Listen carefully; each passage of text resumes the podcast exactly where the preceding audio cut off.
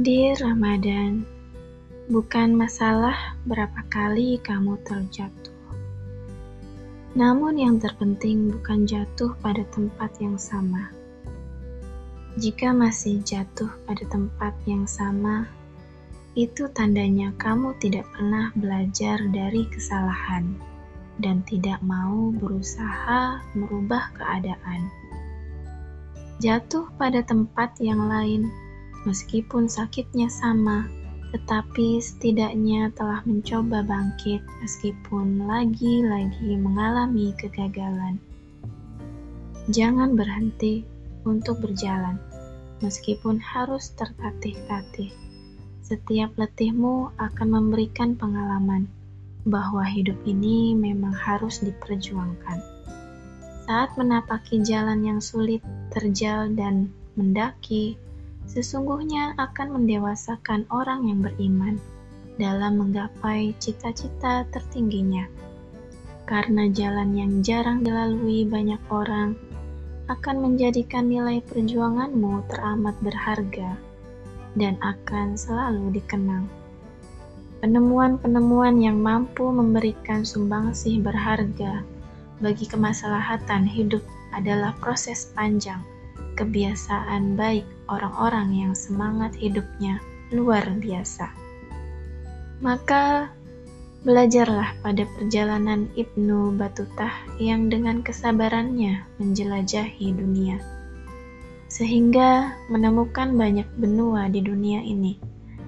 Pun percobaan yang gigih yang dilakukan Ibnu Firnas yang mengawali ide manusia untuk bisa terbang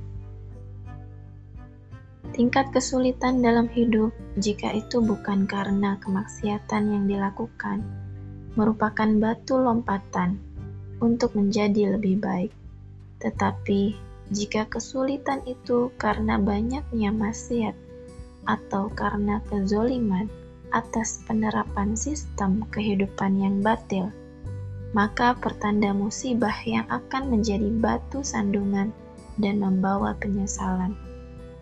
Ada kesulitan karena mencoba bertahan dalam keteguhan iman.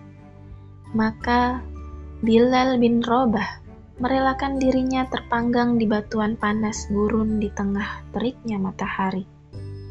Pun kesabaran keluarga Yasir yang dicincang-cincang tubuhnya, namun imannya tetap teguh. Namun, ada kesulitan yang mendera kehidupan karena kemaksiatan dirinya maka cermin kenestapaan hidup.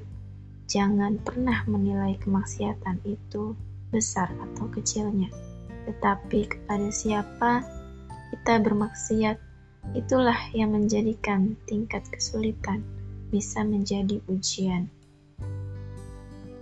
Ada kesulitan yang harus dinikmati, bahkan disyukuri, namun ada pula kesulitan yang harus segera ditaubati karena banyaknya maksiat atau dosa.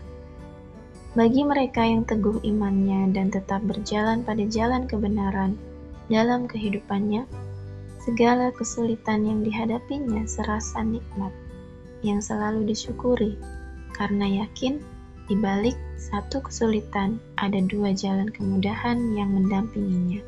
Itulah pertolongan Allah Subhanahu wa Ta'ala, dan orang-orang yang solih yang membersamainya. Saya ja'alullaha ba'da usri yusra. Allah kelak akan memberikan kelapangan sesudah kesempitan. Quran Surat At-Tolak ayat 7 Ibnu Kasir mengatakan, janji Allah itu pasti. Tidak mungkin Allah menyelisihinya.